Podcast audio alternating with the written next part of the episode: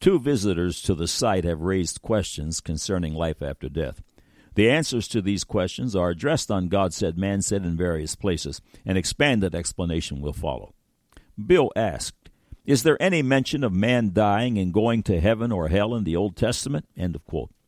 What appears to be a very simple question requires a somewhat complicated answer.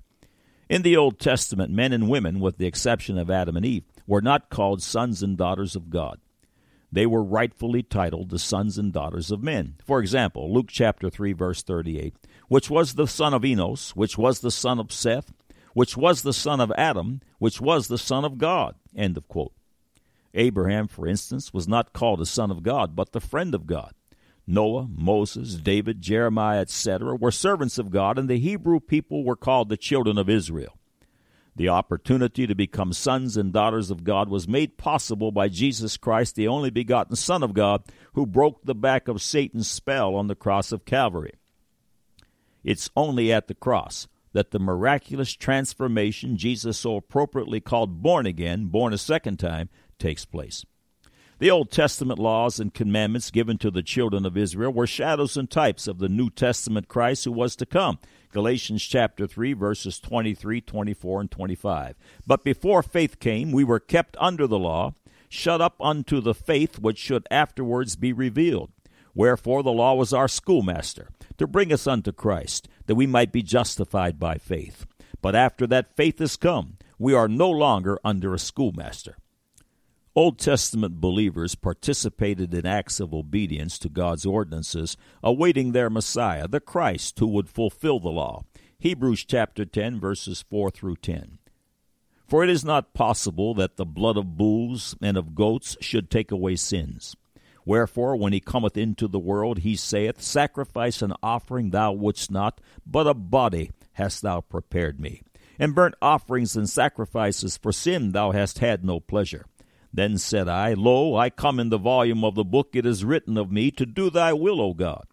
Above, when he said, Sacrifice and offering and burnt offerings and offering for sin thou wouldst not, neither hast pleasure therein, which are offered by the law. Then said he, Lo, I come to do thy will, O God. He taketh away the first, that he may establish the second, by the which will we are sanctified through the offering of the body of Jesus Christ once for all. The Old Testament blood sacrifice yielded numerous benefits to the children of Israel, but the blood of bulls and goats could not take away sin and break the back of Satan's bondage and set captive souls free. God's sonship requires the new birth, the born again transformation, and this was not possible until Calvary. Therefore, those who hungered and thirsted after righteousness could not be made complete until the cross. For more information on the blood of Christ, click on the Why the Blood of Jesus on this website. When the righteous died prior to the cross, they resided in a temporary place awaiting the advent of their Messiah, Jesus Christ the righteous. This place was known by Jesus as Abraham's bosom. Luke chapter 16, verses 22 through 31. And it came to pass that the beggar died and was carried by the angels into Abraham's bosom. The rich man also died and was buried. And in hell he lifted up his eyes, being in torments, and seeth Abraham afar off and Lazarus in his bosom. And he cried and said, Father Abraham, have mercy on me, and send Lazarus, that he may dip the tip of his finger in water and cool my tongue, for I am tormented in this flame. But Abraham said, Son, remember that thou in thy lifetime receivest thy good things, and likewise Lazarus evil things. But now he is comforted, and thou art tormented. And beside all this, between us and you there is a great gulf fixed so that they which would pass from hence to you cannot, neither can they pass to us that would come from thence. Then he said, I pray thee therefore, Father, that thou wouldst send him to my father's house. For I have five brethren, that he may testify unto them, lest they also come into this place of torment. Abraham saith unto him, They have Moses and the prophets, let them hear them. And he said, Nay, Father Abraham, but if one went unto them from the dead, they will repent. And he said unto them, If they hear not Moses and the prophets, neither will they be persuaded, though one rose from the dead.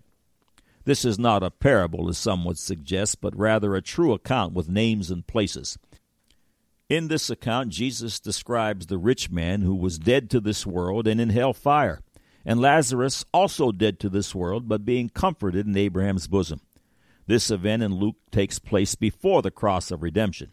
Abraham's bosom was a real geographical place located in the earth, separated uh, from hell by a gulf, and it was also called paradise. Here the righteous awaited their Redeemer and the opportunity to be born into the family of God. The mighty prophet of God Samuel died and went on to Abraham's bosom. Shortly after Samuel's death, the disobedient King Saul found himself in dire straits preparing to lead Israel into battle against the Philistines. Saul sought out the witch of Endor to summon Samuel from the dead, that he might give him counsel regarding the coming battle. The witch, who had a familiar spirit, practiced her evil, but was shocked and screamed out in horror when she saw the real Samuel and not the faker she was summoning.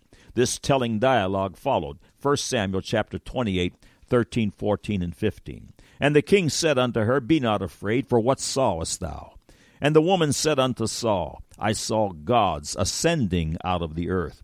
And he said unto her, What form is he of? And she said, An old man cometh up, and he is covered with a mantle. And Saul perceived that it was Samuel, and he stooped with his face to the ground and bowed himself. And Samuel said to Saul, Why hast thou disquieted me to bring me up? Several other passages that deal with the concept of Abraham's bosom follow. Ephesians chapter 4, verses 8 through 12. Wherefore he saith, When he ascendeth up on high, he led captivity captive, and gave gifts unto men. Now that he ascended, what is it but that he also descended first into the lower parts of the earth? He that descended is the same also that ascended up far above all heavens, that he might fill all things. And he gave some apostles, and some prophets, and some evangelists, and some pastors and teachers, for the perfecting of the saints, for the work of the ministry, for the edifying of the body of Christ.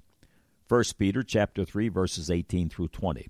For Christ also hath once suffered for sins, the just for the unjust, that he might bring us to God, being put to death in the flesh, but quickened by the Spirit, by which also he went and preached unto the spirits in prison, which sometime were disobedient, when once the long suffering of God waited in the days of Noah, while the ark was a preparing, wherein few, that is, eight souls, were saved by water.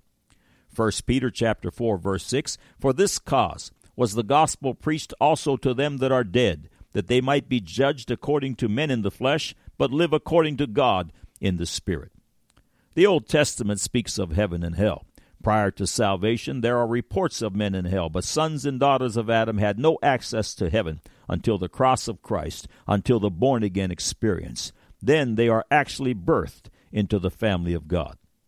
The following email concerns the afterlife and the doctrine of purgatory. It reads I would like to know if there is such a place called purgatory as the Catholics teach.